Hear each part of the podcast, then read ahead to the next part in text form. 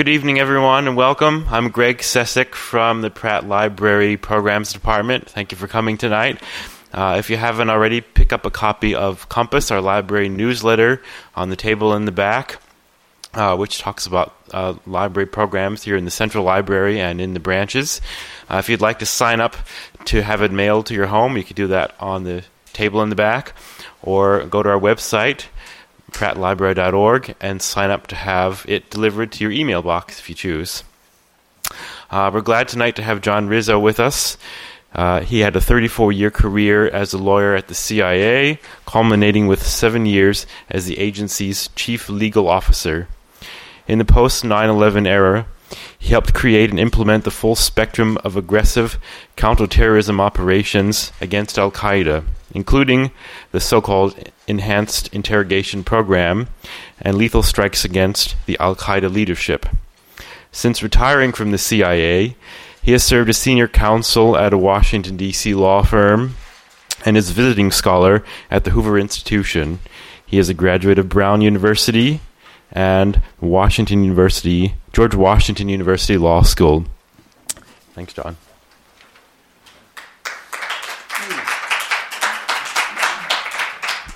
Well, it's very nice to be here. Um, as you may know, I was originally scheduled to uh, come on on uh, a couple weeks ago, and snow interfered. So I had done an interview with the Baltimore Sun a couple days before that to hype the appearance, but you know, as I learned often at CIA, things don't quite turn out as planned. So I'm uh, delighted to be here, and I'm I'm uh, I'm honored you uh, you took the time to come on a cold night. Um, what I what I uh, like to do in these uh, appearances, and actually I've spoken, actually spoken in, in uh, uh public appearances, even when I was at CIA the last few years, because I thought it was important to get out there and try to be public and explain and put a human face on CIA, uh, and hopefully try to dispel some of the mis- misconceptions. Um, and what I find I've enjoyed the most in these kinds of forums is um, the give and take with the audience, whether it be questions or comments. Uh, I've certainly got a lot of questions and comments during this um, book tour, so so I will, um, especially since we're a cozy group here, I'm going to limit my uh, remarks um, uh, to a few minutes, really, and then uh, and then open it up for um, whatever people have on their minds. Um, I don't know how many of you, uh, how much you know about the book. Um, one one of the questions I've been asked um, is uh, in media appearances is why I decided to write a book about my career. Um, two reasons, really. First of all, uh, there has been uh, a spate of, of so-called CIA insider memoirs in the past 15 years or so. Um, before that, it was really an unknown quantity. I mean, don't I'm not entirely sure why CIA people who retired started writing books, but it happened about 15 years ago. And of course, former CIA directors write their mem- memoirs. And uh, after I retired, uh, First, I should say that I became, you know, late in my career, a public figure, notorious public figure in some quarters for the first time. So when I retired at the end of 2009, um, for the first time, I really had time to reflect on what I had done and what I had gone through. And it struck me that of all the CIA memoirs from former CIA people, the insider memoirs, none none had covered the scope of years that I had been at CIA.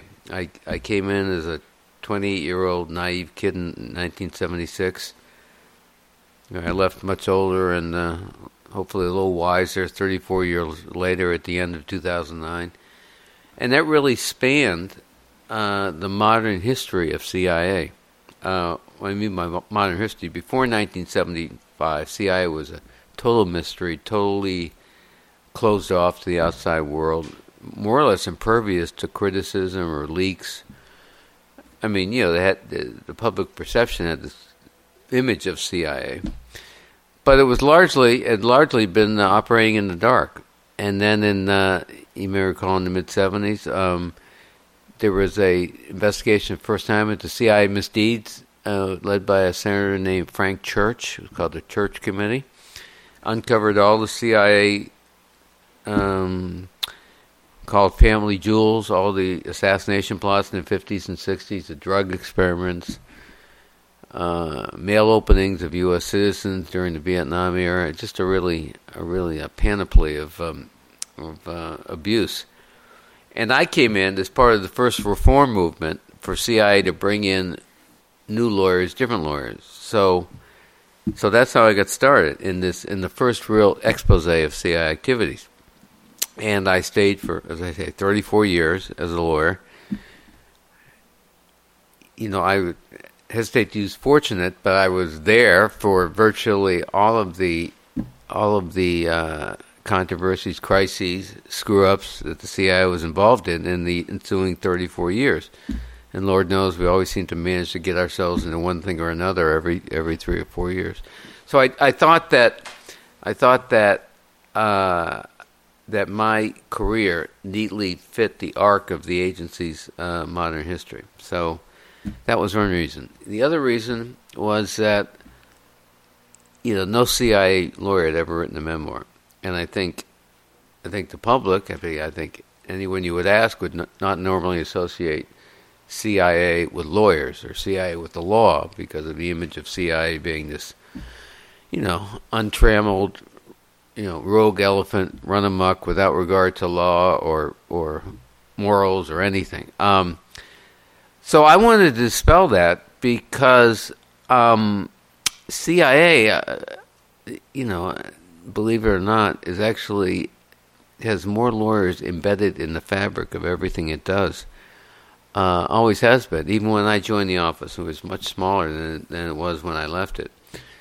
Um, and that and that CIA people, CIA operatives, analysts, scientists, uh, do not do not engage in activities without checking every single step of the way with their with their lawyer. Uh, so I thought that I mean I, I you know as I say I'm sorry I know I don't think anyone's ever referred to CIA lawyers in in uh, in any in any um, uh, memoirs or or outside uh, analyses of CIA. So I thought by using me as sort of an, an example of how lawyers evolved and became increasingly influential, uh, that that might be an interesting, if not unique, uh, take on the uh, on the agency. So, so those are the two primary reasons why I decided to embark on this book. I'd never obviously written a book before. I didn't know if I could write a book.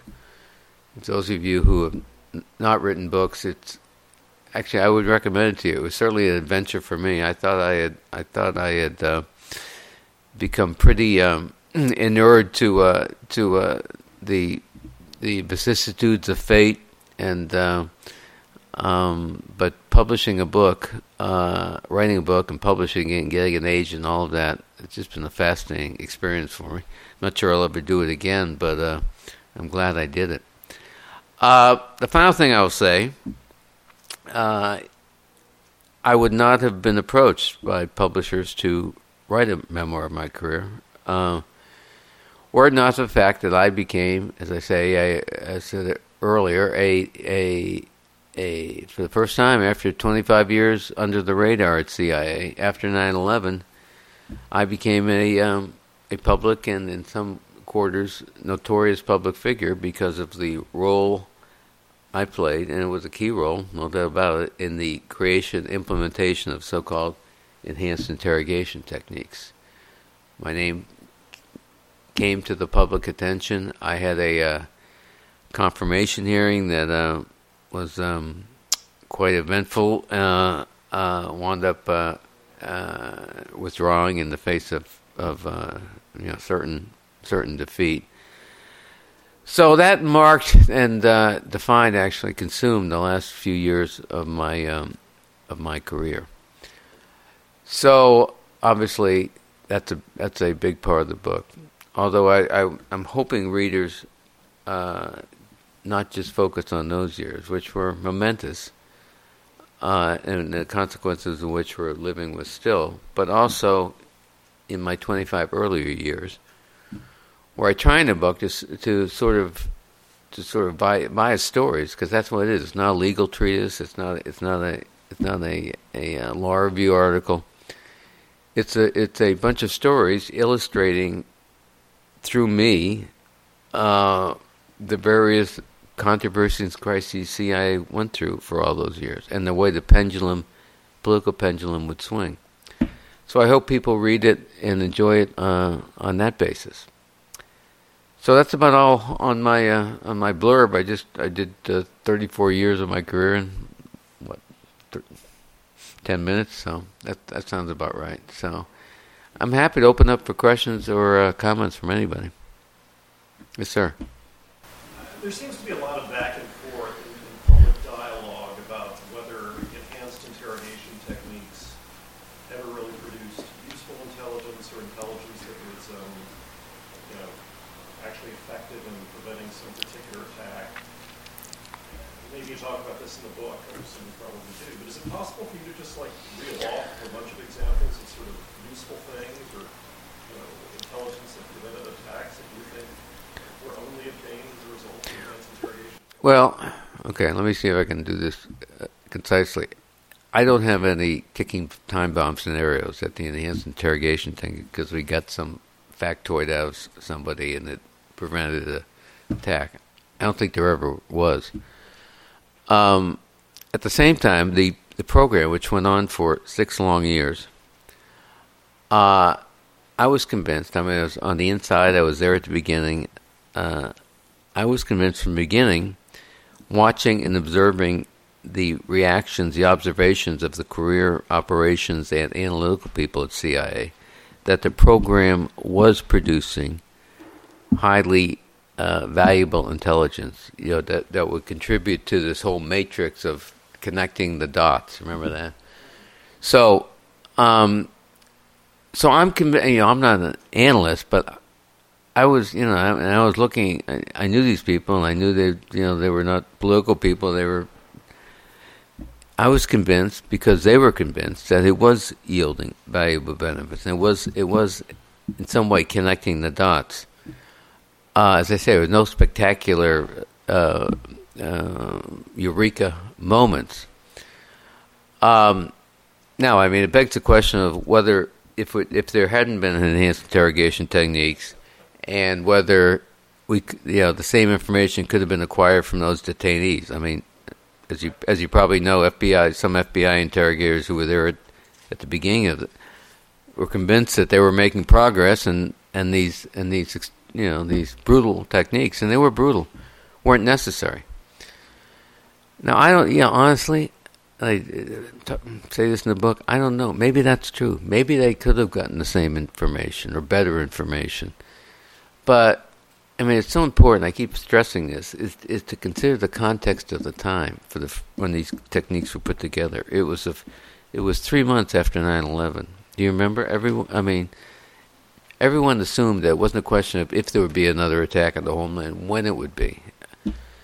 Uh, you know, in the interim, we had the anthrax bomb, uh, anthrax attacks. We had the shoe bomber bombing, and here we had a guy, our first CIA to capture his first high-level detainee, who, again, our professional people were convinced if there was going to be another attack, this guy knew about it, would know about it, and he was stonewalling. Uh, maybe, maybe the bureau, you know, could have elicited the same information from him but how long would that have taken? And and you know, it's it's you know, it's just critical to remember that time was not one thing we had back then. At least we didn't think we have. So I mean, it's a long roundabout answer, but I do believe the the the um, program was valuable, It yielded valuable intelligence. I mean, even after the even after the takedown of Bin Laden, the Obama administration, which is you know abolished the program, called it torture, conceded senior Obama administration officials conceded that that the interrogation program played a role, not the key role, but a role in tracking down those couriers that ultimately led to bin Laden. So, I mean, I I thought it was valuable then, based on my observation now, and I, I still think I still think that.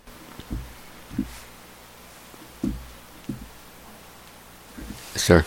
Let me ask you, you say it's uh, valuable and be valuable now, but wasn't the, doesn't that subject to United States citizens and our military to the same kind of enhanced or torture? Uh, once you, the U.S. gives permission, says, okay, you can do this, and then the United States military protected their own and are opposed to this enhanced interrogation? Yeah, I mean that's one of the many reasons why this is so vexing to many people, and I understand that. I mean, as you as you uh, probably know, I suspect you do know, you know the the JAG the military lawyers were unanimous once this program started leaking out that that this was abhorrent, that it shouldn't be done for the very reason you described. I never served in the military, so I you know, and I you know I deeply respected those those views. It's just that it's just it's just a and and in terms of the the quid pro quo, once we once we start down this road, what's to prevent other people from doing the same thing to our prisoners? And and believe me, we, we went through all that thought process. I did at the time. Um, I mean, it's simplistic, but I mean the the threat was deemed to be such that, well, you know, Al Qaeda already you know slaughtered over three thousand Americans, innocent Americans. So it wasn't like they were going to get any worse if they captured uh, Americans or American uh, citizens. Now, whether the, the Iranians or the Syrians, that you know, that became, you know, that that is that is valid. That consideration, but, and that was all weighed. But the the overriding consideration at the time, the paramount the paramount um, uh, objective for the entire government and the American people and Congress at the time was to stop a second attack. Basically, whatever it takes to stop a second attack, stop it. And that was the rationale that really drove the adoption of these totally unprecedented kinds of activities. I had never seen them in my 25 years there. And, uh, you know, they clearly became increasingly controversial. They're, they're, you know, they're, the notion that they have stained Americans' image in the world. I don't, I've never, I've never uh, disputed that. But I just keep harking back to the tenor of the times and why, and why it, it was deemed just absolutely essential, unavoidable to take these kinds of extraordinary steps. So. Well, doesn't the government have some responsibility in filtering out the hysteria of the times? I mean, think about McCarthyism. You, you know, just, okay, we're all scared because there's communists hiding behind every little piece of furniture. And then you start, you start doing these things because there's a scare. The next thing you know, you've, you're infringing upon rights, you're doing all these things. Oh, well, you know, hmm. it's needed. We have to do it. Well, this wasn't. This isn't analogous to the McCarthy I scare, which I wrote my college thesis on, which was bogus and and and, and uh, you know simple. You know, everyone knew what what these guys had done. They they launched a sneak attack and killed three thousand Americans. So this wasn't some bogus scare or some trumped up scare. This was a real, you know, assault on on on America in an unprecedented way. Uh, and we all, you know, you're a lot younger than I am, but you remember what it was like after 9 11. I mean, no one could believe it. There was the fear, the dread, the outrage. And, you know, now, 12 years later, you know, there was never a second attack. There was, you know, bin Laden's dead. You know, it's it's human nature to say, well, geez, look at look at all, you know, look at what we lost in our, our national soul by doing that kind of thing. And couldn't we have filtered, you know, couldn't we have weighed the hysteria at the time? Well, the fact is, there was hysteria and it was justified. I mean, we all know that because these guys were intent on doing it again. So that's what that's what led. And I don't, you know, I don't discern. I don't didn't discern at the time, or for two or three years after 9/11, any any sort of pushback that saying, well, this is overreaction. By that time, the interrogation book, frankly, was leaking out, so it was still secret, but you know there was enough to know about. But there, it was only you know 2004, 2005 that that the pendulum swung. But before that, the notion was whatever you whatever needs to be done to prevent an attack, do it. You know, I always I always speculate. We can all speculate now, but I always speculate if we had okay, we so we did the techniques. We did them. Uh, we do, did them on this guy, Zubaydah, Abu Zubaydah, first guy, and he still doesn't talk. And then there's a second attack, and it turns out he had the information in his head, and he tells us, "Well, you tried everything, even this crazy stuff, and you didn't get me to talk." What do you honestly think the postmortems would be? That the techniques were brutal? No, it would have been. Was that all you guys were doing? This guy had this information in his head, and you just did this? I mean, that's what I'm confident that's what would have happened. So, okay, look, I'll get back. If, okay, go ahead. Go ahead. You can go. Well, let me pick up on that. I mean, I've, I've heard, and I don't think it's really been disputed. I mean, Khalid Sheikh Mohammed was waterboarded something like 182 times. I mean, it would sort of seem to me that after about the ninth, or the tenth, or the twelfth time, you're not really trying to get information out of the guy. And at that point, it just seems like it's just abuse for the sake of abuse. Well, he was, I, you know, people quibble about the numbers. Believe me, he was waterboarded far more than I thought when this program was created. Anyone could withstand waterboarding. So, so, but the notion is that that that the people at CIA, sort of after eighty nine times, knew he wasn't going to talk, and then just tortured him for the hell of it. Is that what? Is that the notion? And certainly, if it really got to 182 times, which is the figure I've heard, I mean, I just can't imagine how after X number of times you're really still expecting to get information as opposed to. Again, I understand that, but I mean, uh, with all due respect, I respect and you know reject the notion the CIA, and I was in there at the time, would keep doing something just just to torture somebody. The the idea with with KSM was by far the toughest and most psychopathic, but most cunning of all of them, was that sooner or later he would break and start talking. Now, the irony of all this, and I, I say that, I talk about this in the book, is it wasn't the waterboarding that eventually caused him to start talking, it was sleep deprivation. Because after a while, I mean, this guy is, I mean, I, I mean, in a sort of perverse way, I have to sort of admire him for his total, total cunning and tenacity and single minded. But he figured out that he wasn't going to get waterboarded to death. But, but the one thing he, he couldn't take was sleep deprivation. So, I mean, that, really, that's what happened to uh, KSM. Now, you know, trying you know trying to parse well, was the waterboarding that did uh, sleep deprivation, or you know, one of the other one of the other techniques is hard because they're done in concert. But there's no question he was waterboarded.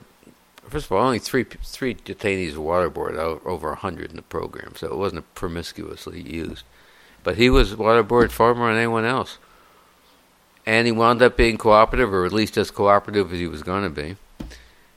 And as I say, the uh, he withstood far more than I would have I would have imagined. But according to our experts, it was the uh, sleep deprivation that got him. It's crazy, I know. Sir. Yeah, um, I just started your book. I'm enjoying reading it a great deal. Uh, two questions for you. The first one um, is has there been any accurate depiction of the day-to-day goings-on at the CIA in any form of pop culture, whether it's television or movies or whatever? And the second question is, I noticed that um, you, you very, the very start of your book is about uh, uh, the destruction of tapes and, and all this other uh, very controversial stuff. And I was wondering if that was your choice to open your book that way, or if your editor pushed you in that direction. well, let me let me answer the second part first. Yeah, my editor pushed me in that direction. I mean, I, I had never written a book before. You know, I I had like a sixth grade understanding about how you write a memoir. You start with the day you were born, chapter one, and just go through. And uh, and my editor said, uh, "No, no, no. We got to start off with something that people are going to relate to, that someone understands, someone can remember." So start with that chapter. and then and then uh, you know the rest of the book's basically a flashback, and then near the end they come back to the same era. So that was I would like to say that was my literary device, but it wasn't. I mean, I was just I was just going by the numbers. In terms of uh, popular culture, um, that's a that's a uh, that's a fascinating question. I've gotten it a lot. Um, as a which which you know whether Homeland or Argo or um, I mean everything's relative. I think Homeland, relatively speaking, is is a fairly not crazy depiction of what it's like inside the CIA. I have um, I've told a number of uh, media people who've asked me that question that the Saul character, the uh, uh, Mandy Patinkin character, actually reminds me of several sort of old, grizzled, cynical veterans of CIA I met during my time. So that's not that was not not too bad. Argo was actually based on a, a book by by you know the Ben Affleck character. Um, and that was that was pretty close because I happened to be be at CIA during. I mean, I was a young lawyer, but I remember the whole Argo episode. So that that was basically told a story in a you know fairly straightforward way. The end, as you recall, was a little more dramatic than the reality. Remember, they were driving. I mean, it was trying to take off the airplane, trying to take off in the rain. Well, the fact of the matter is, the Canadian Six slipped out, you know, before anyone knew it. So, but within those literary confines, uh, it was. Uh, it was uh, pretty good. Um, I'll tell you one uh, one uh, upshoot of this book. Uh, it'll probably come to nothing, but a Hollywood studio has optioned the rights to the book for a television series. And uh, you know, I don't, I don't. I mean, I think that um, I don't understand that word at all, but I think they see. Well, there's been CIA series, and there have been lawyer series. This is perfect. This is a CIA lawyer series. I mean, I don't think their analysis goes much deeper than that. But um, look, you know, they're going to do what they're going to do. They're going to base a character on me, but I, am confident that it ever makes the screen. It's it's up to the pilot script stage. Still a lot of hurdles, but if it ever makes it to the screen, it will have very little to do with my book or actually what I did. But you know, that's all right. I mean, I'm not. It's not like my, you know, it's nice if it happens, sir, cotton candy. But I don't think if, if my book ever becomes a TV series, I don't think it's going to be any more realistic than probably most of the other things you've seen. Okay. I was just curious about um, your sources. And, um, you know, how did you, uh, and what did you use? Did you, had you kept diaries and journals? No, I wish I did. I. Uh, I mean, virtual of it, honestly, was based on memory. Um, you know, I like to think I have a pretty good memory. It's not infallible, but but even you know, even way back in the, in the mid to late seventies, those, those those episodes I talk about early in the book, the stories. You know, I think we're all like that. When you have these vivid experiences, you tend to remember them, and you tend to remember what you say to people and what people say to you. They sort of stuck in my head. Now, true, for all those years at CIA, I mean, what happened in the 70s sort of got buried and buried and buried.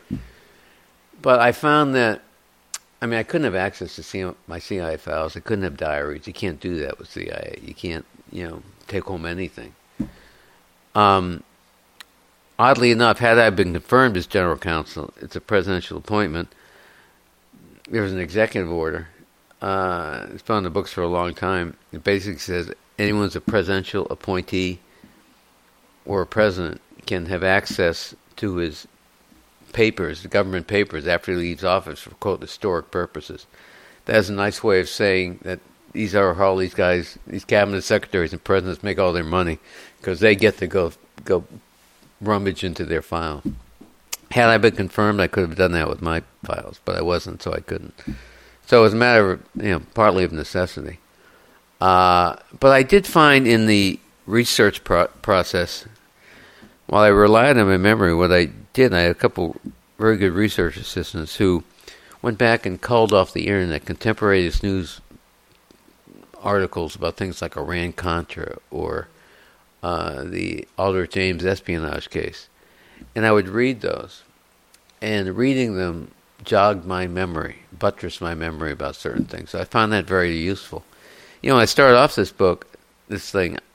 You know, when the, the deal was I was supposed to bring it in at about 275 pages, and I, when I signed the book contract, I'm thinking I don't even know if I got enough for that. Well, the book is now 320, and it could have been longer. So I had turns out I had more than enough material, but I mean that's really how I did it. Not very, no footnotes, no nothing. It's it's it's uh, stories, but I mean I the same. My memory's not infallible, but what I talk about, I I have pretty clear recollections of. Sir. Every organization, of course, has a culture of the kind. The CIA is so huge that you have a very diverse group of people, of course. But I, I would assume that for the CIA, as well as many other major organizations, there is something that you can call a culture. There certain personality types who wrestle with moral questions in a certain way. I was wondering if you might be able to get a, there is no brief description, but if you would give your brief description. Yeah, yeah, CIA yeah. Well, first of all, let me dispel one part of the CIA culture, sort of the Good Shepherd uh, uh, legacy that the CIA people are a bunch of snooty Ivy League, you know, blue bloods, uh, skull and bones types, and they all, you know, went to the right schools and all of that. I mean, that may have been true. It probably was true back when CIA was created, back in the late 40s and 50s. Um, but it certainly was not true when I joined the CIA. Uh, I mean, I happened to have gone to an Ivy League school at undergraduate, but sure didn't go one go to one for law school.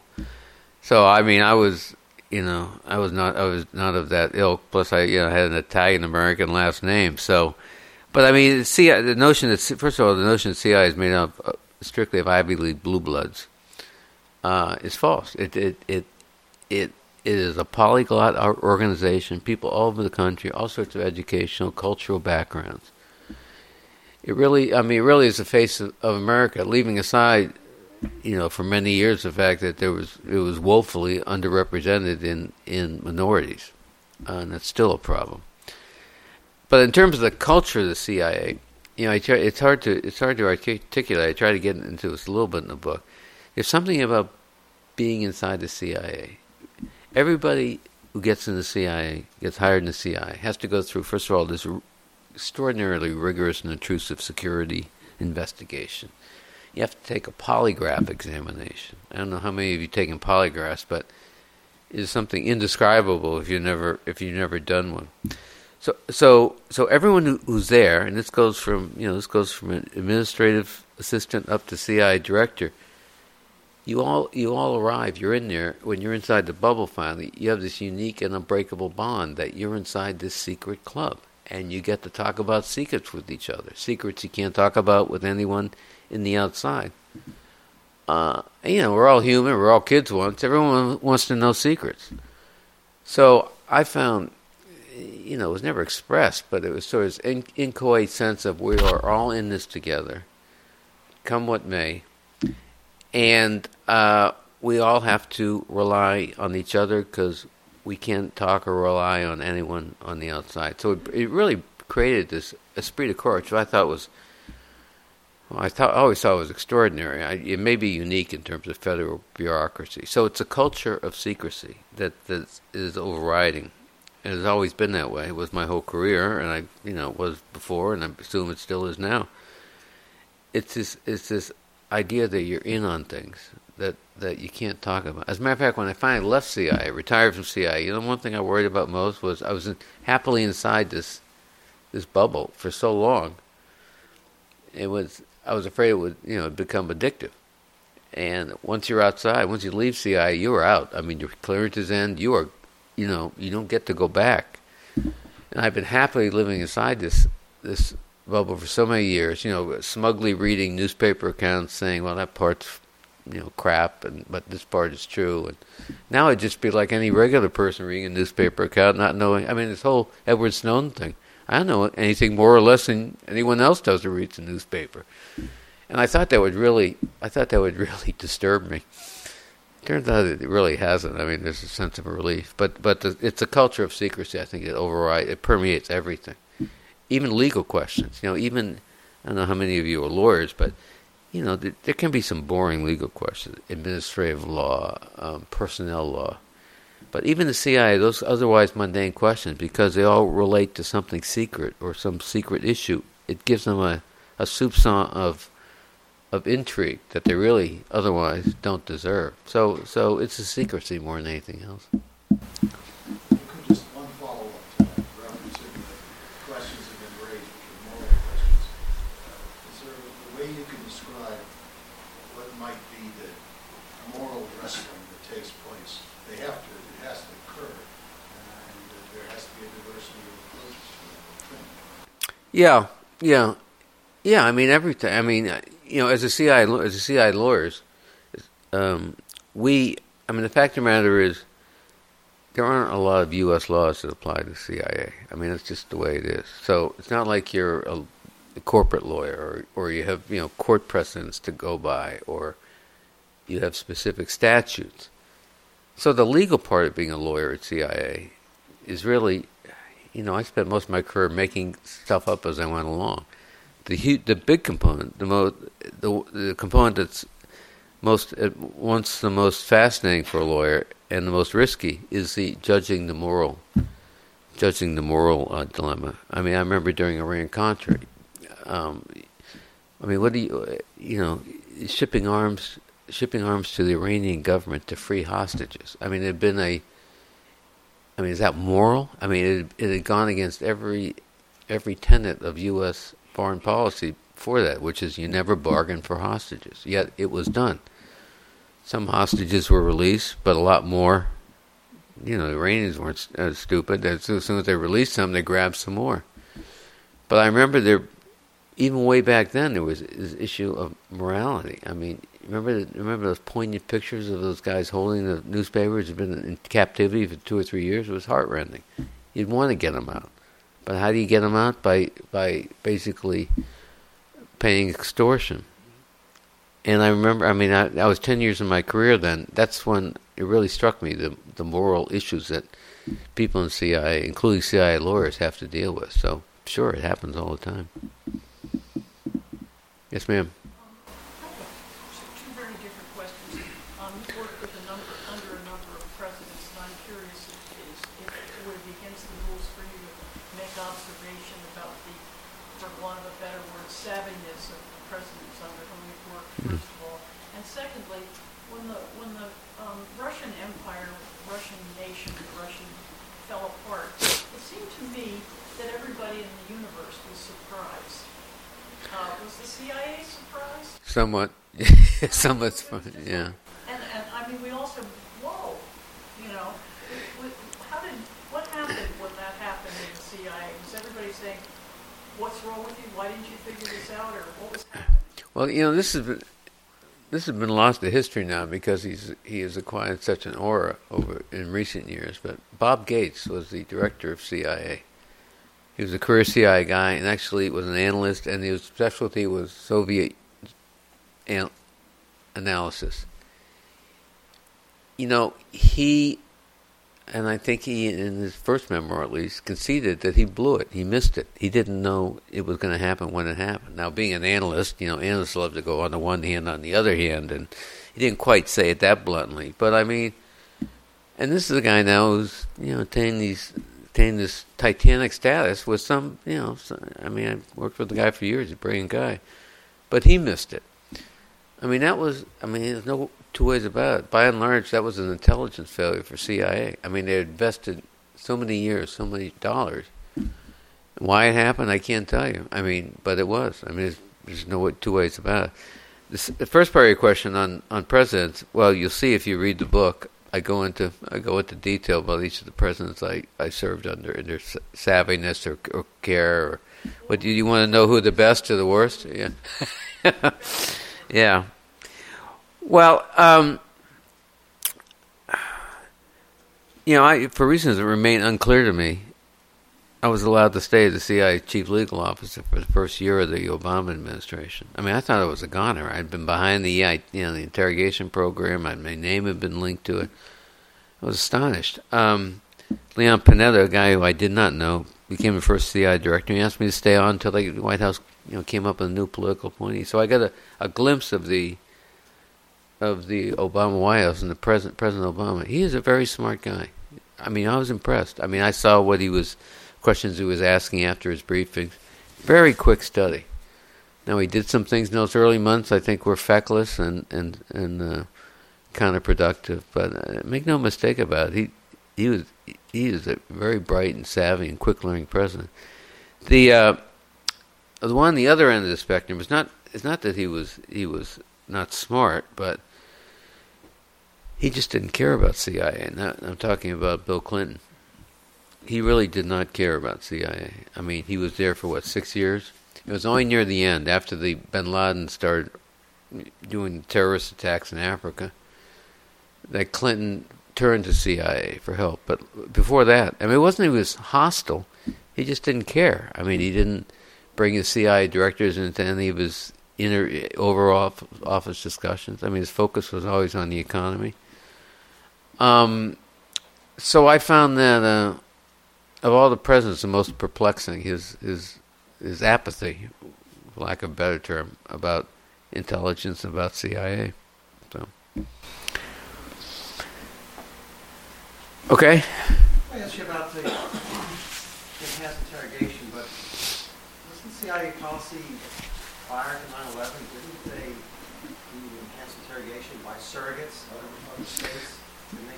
Say, well, not going to cooperate with we'll, we'll give you to so and so, the Egyptians or whoever, and them interrogate you. Yes, I think it was called outsourcing torture.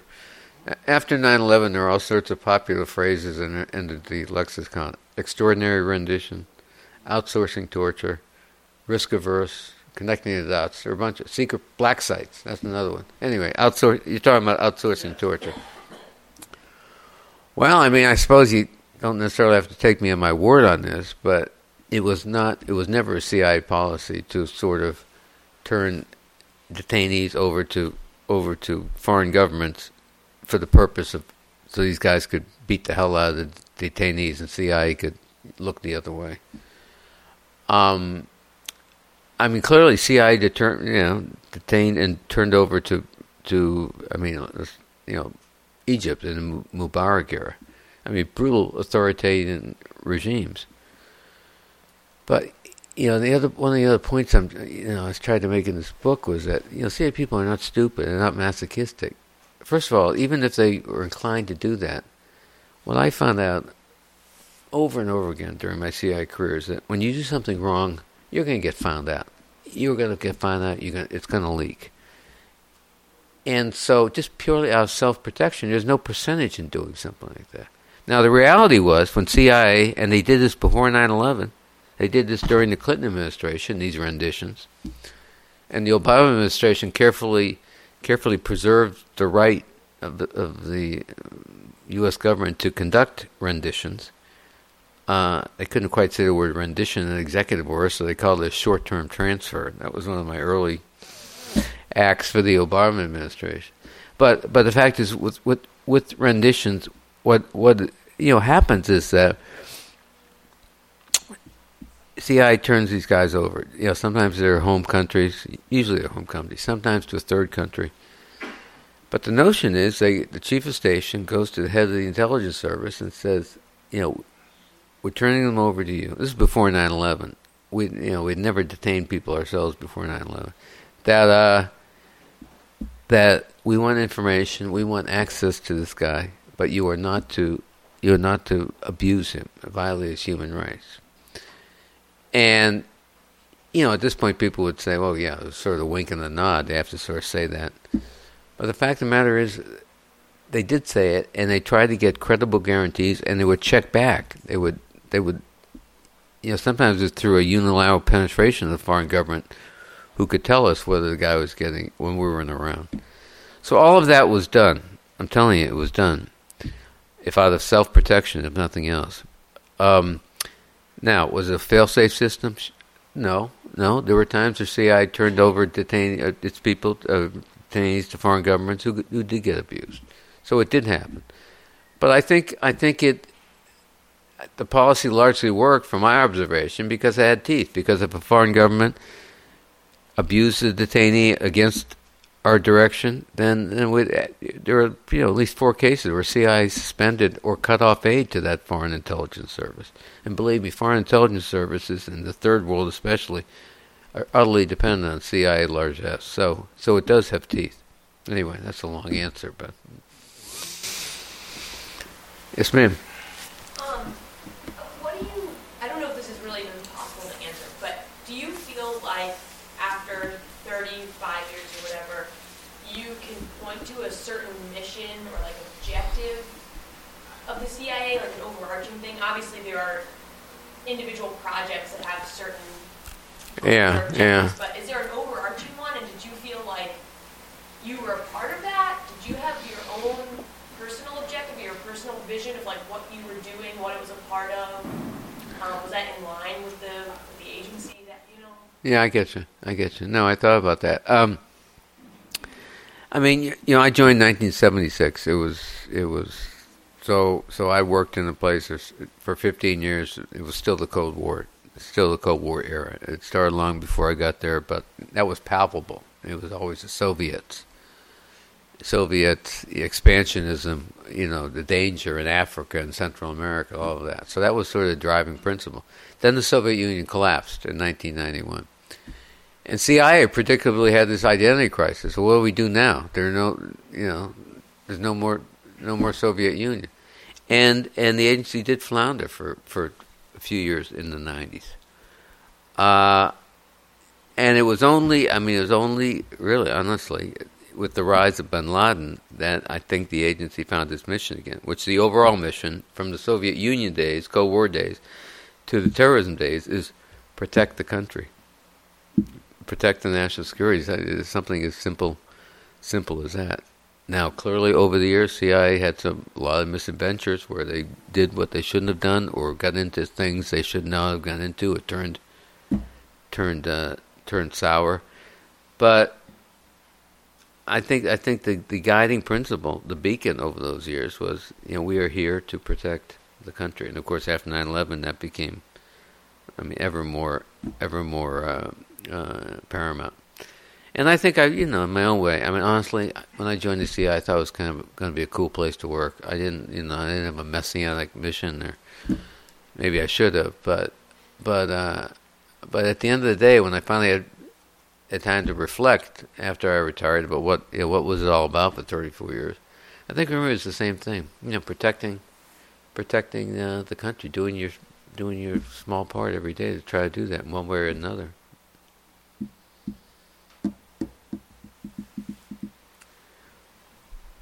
So, okay. Yeah. As you say, the U.S. laws, many don't, not that many U.S. laws apply to the CIA directly. But what, what about the, the law against conspiracy to murder? What, what about President Obama ordering the death of a U.S. citizen overseas without tri- being tried in their jury in the court of defense?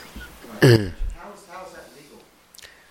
Well, you know, I will try to answer that, but first, my caveat is I was long gone uh, by the time President Obama. What about uh, President Clinton? Did he order the death of uh, bin Laden before he was, while he was in office?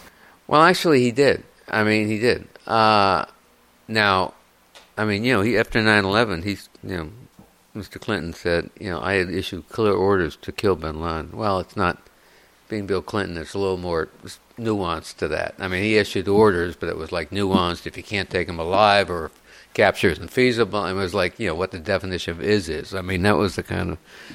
But he did. I mean, his own way, and he, you know, he he came out and said it. Um, yeah, conspiracy to murder. Murder is a crime. Assa- actually, assassination is a crime. Uh, Assassination is forbidden by the executive order.